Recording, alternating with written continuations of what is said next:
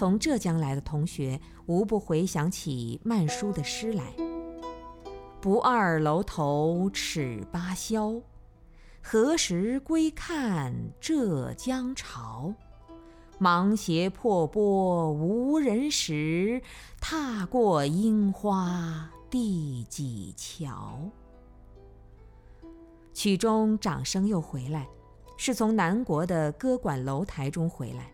是从院子的月明风清中回来，是从古老的传统文化中回来，是从优雅的不二尺八中回来，回来欣赏下一个节目。这是一首老歌，他说是他从小就喜欢唱的歌，歌名叫《八月桂花香》。他今年二十一岁，却白了许多头发，中等身材。戴着漂亮的眼镜，剃光了胡子，显得皮肤皙白。深黄色的大褂，深黄色的罗汉鞋，连僧袜都非常整洁。优雅斯文的动作与刚才挥舞拳头的那位形成鲜明的对比。他慢慢走到会场的中心，向大家合掌一鞠躬，清了清嗓子，扫视了四周一眼。就轻轻地唱了起来。情也成空，宛如挥手袖底风。悠悠一缕香，藏在深深旧梦中。只有八月桂花香，暗飘过。优雅而凄婉，催人而泪下，富有甚深的哲理，却也是生活的点化。充满忧郁的歌词，带着豁达的情调。鄙视世俗的缠绵，渴求圣洁的缘分，感叹人生之无常，寄托桂花之清香，抒发身心之浊气，融汇天地之情怀。此时，想哭没有眼泪，想喊没有声音，想说没有话，想走没有家。似乎被带到了一个荒山野岭，甚或是悬崖绝壁，高高孤峰立，四望无人影，却看到了美妙绝伦的晚霞。接下来是武术表演，地滚拳。他是从小就练过拳的，但后来没有很好的坚持下去，出家后也只是偶尔比划两下，如今却要在大庭广众之下出场了。虽然在九华山的时候也曾经露过一手，但难免还是有点忐忑不安。他个子不高，却很敦实，溜圆的身躯，满月的脸庞。摘下深度的近视眼镜后，唰地跑到了会场的正中，还没行礼就做好了起步式，横眉冷目，威严有加。这时你才看清楚了他那对眉毛，乌黑发亮。活像是桂圆肉上爬着的两条毛毛虫，所以你连碰都不敢碰它一下，看着只打了个哆嗦。只见他运好全身的气力，双拳齐腰，马步跨开，弓步向前，左身一转，哼的一声，右拳击出，左右交挥，手脚并舞，急如旋风，势若惊雷。刹那间，震得桌椅板凳、门窗玻璃嘎嘎响。又见他顺势倒地，身体在地上连续滚了三周，就猛然站起，稳若无事。收势在即，左右施礼，平身站好，松了一口气。热烈的掌声将他送回座位。诗歌朗诵，他高兴地走了出来，穿着湛蓝色的褂子。黑色的罗汉鞋，全身都是近乎黑色的打扮。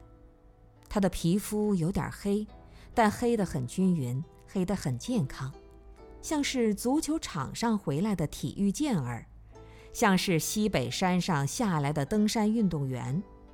平整的头型，端庄的五官，丰满的双唇，高挺的鼻梁。他有点腼腆，却不失雅观。哼着走着就到了场上，向大家致意后，用十分标准的普通话，以极为浑厚的男中音，口齿清晰，抑扬顿挫，声情并茂地朗诵了北岛的一切。一切都是命运，一切都是烟云，一切都是没有结局的开始，一切都是稍纵即逝的追寻。一切欢乐都没有微笑，一切苦难都没有泪痕，一切语言都是重复，一切交往都是初逢。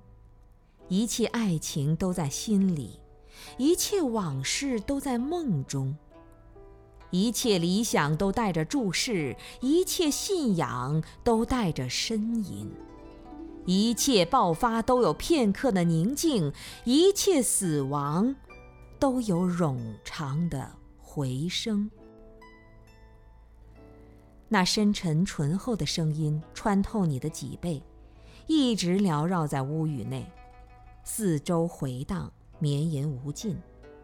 那凄美清丽的诗意刺入你的心房，完全融摄于意识中，悲喜交加，欲罢不能。只见他面向大家一问讯，然后就直向他的座位走去。下面有非常出色的小品表演，是大西北来的高僧。表演逗你玩中一位洗衣服的大嫂，令全场的气氛顿时活跃起来。有的捧着肚子笑得前俯后仰，有的哼着小调手舞足蹈，有的敲着桌子表示兴奋，有的拍着手掌表示赞叹，把整个晚会推到了一个新的高潮。接着，主持人脸自从容，步自轻盈地走到场上。很自信的样子，对大家眉飞色舞地讲评刚才的节目。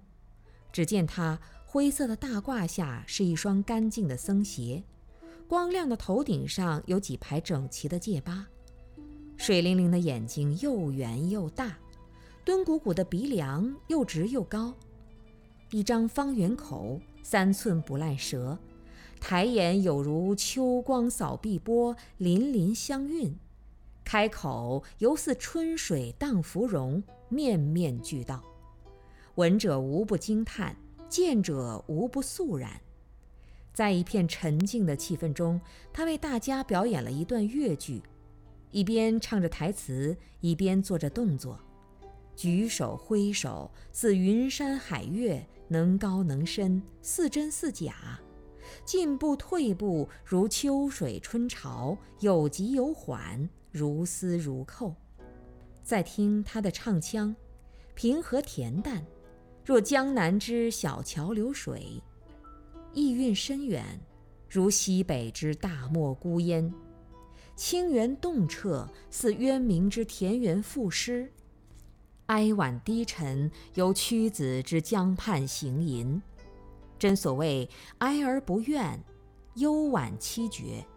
仰之弥高，取之弥远，听之一切，受之一身，感动心神，染如耳目。座中诸学友无不频点头。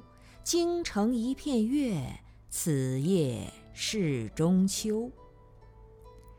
在美音的熏染迂回中，叹息无常的来临。他们觉得应该将这美的盛典化为图像。用作永恒的回望，于是就有了当场作画的表演。大家抬来课桌，在上面铺好书画专用的毡子，再展开宣纸。两个人在两边摁着纸张的四个角，只见他挥着毛笔，在纸上龙飞凤舞地涂开了。大手运作，如幽谷回响，包罗万壑之松音；小心勾画，恰蜜蜂采粉。容纳一春之精华，凝神观察，细致入微，临风平跳，高深莫测。用了三分钟的时间，一株活生生的牡丹便跃然纸上，黑的如乌云密布，层峦叠嶂，狂涛巨浪，蕴含着生命的一切深沉和苦难；红的似艳阳晚霞，秋高气爽，青瓷丽句。展示着世界的所有天真与温暖。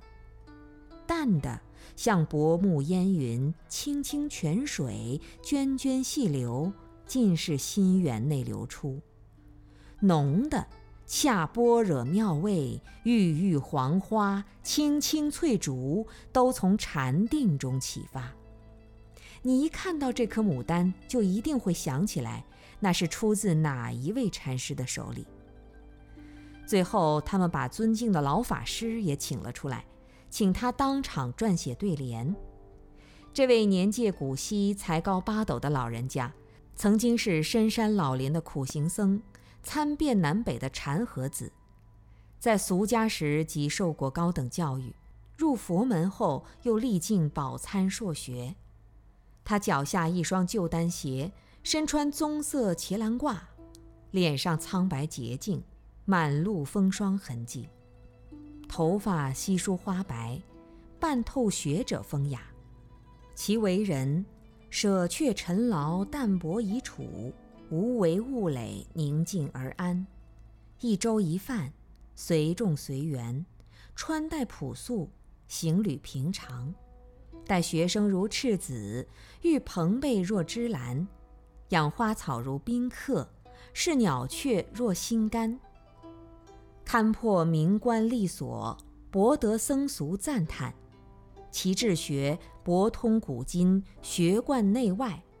唐诗宋词，吟咏书法；汉碑晋帖，隶撰行草。沙门之列无能胜者，世学佛学莫不宗穷。极高妙而反为寻常日用，最广阔却依旧点滴做起。高山仰止，一代僧家。这时，同学们全都站了起来，围拢过来，有的摁住纸的边缘，有的端着砚的盒子，有的拎起洗笔罐，有的挥舞裁纸刀，有的踮起脚跟往里看，有的伸长脖子往里瞧，有的站在凳子上一声不吭，有的爬到桌子上大喊大叫。一时间把老法师围得水泄不通，幸亏灯光明亮，还不妨碍他的创作。只见他慢慢地卷起袖子，右手抓住毛笔在调墨，扫了一眼平铺在桌子上的对联纸，不到半分钟便将笔举起。你以为他会马上把笔端凑到对联纸上写起来，但错了。你以为他会在别的什么纸上先试一下，又错了。他把笔尖伸到了自己的口里，用舌头舔了舔笔端，红舌头就成了黑舌头。顿时笑声、掌声混成一片，兴奋惊叫震动天宇，忘记了僧人举步悠闲之威仪，融合了师生年龄相隔之差距。这一个动作，在你以后每次进行书法练习或创作时，都会闪过脑海，成为一刹那间的永恒记忆。然后，他圆熟地挥动着羊毫大笔，在洁白宣纸上刻画心灵的轨迹。看他的手臂，如姜太公垂丝，神情自若，无牵无挂，似吕纯阳舞剑。招数娴熟，有章有法。看他的脸色，紧如峭壁枯岩，千军万马不能动其心；缓似朝霞清流，片花之叶亦可测其底。看他的笔端，圆如含苞小荷，点开日月无尽意；尖似出鞘长锋，划破虚空有余音。看他写的字。亮如秋阳，迅若秋江，深如秋潭，老若秋霜。看字的内容，涵盖三藏一十二部经典，有戒有定有慧，包罗三贤五十二阶行法，以文以思以修。对联立就，一气呵成，上下呼应，左右均衡。所有的人都连声叫绝，奉为至尊座右铭，挂在黑板的两边。勤修戒定慧而得解脱，常从文思修，以正菩提。最后，他落了这样的上款：九四级同学开学典礼，中秋共乐。在一片欢欣鼓舞的掌声中，他们拉下了中秋节的帷幕，在十分幸福快乐的心情里，他们展开了新生活的篇章。